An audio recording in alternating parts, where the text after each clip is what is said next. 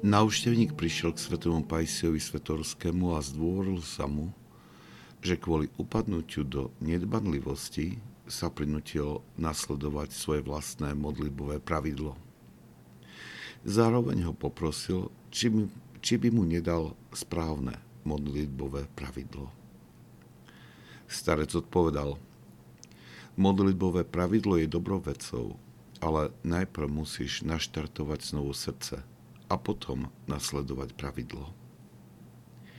Ja by som navrhoval, aby si robil čokoľvek duchovné, čo sa ti páči, aby si neupadol do úzkosti. Hľadaj, aký druh duchovnej potravy tvoja duša potrebuje a potom jej daj toto jedlo. Ak túžiš po spievaní, mal by si spievať. Ak si priťahovaný k štúdiu, mal by si študovať. Keď ťa priťahuje hovorenie Ježišovej modlitby, tak hovor túto modlitbu. Rob akúkoľvek duchovnú prácu, po ktorej túžiš bez toho, aby si vyvinul na sebe neúnosný tlak. Verím, že mi rozumieš.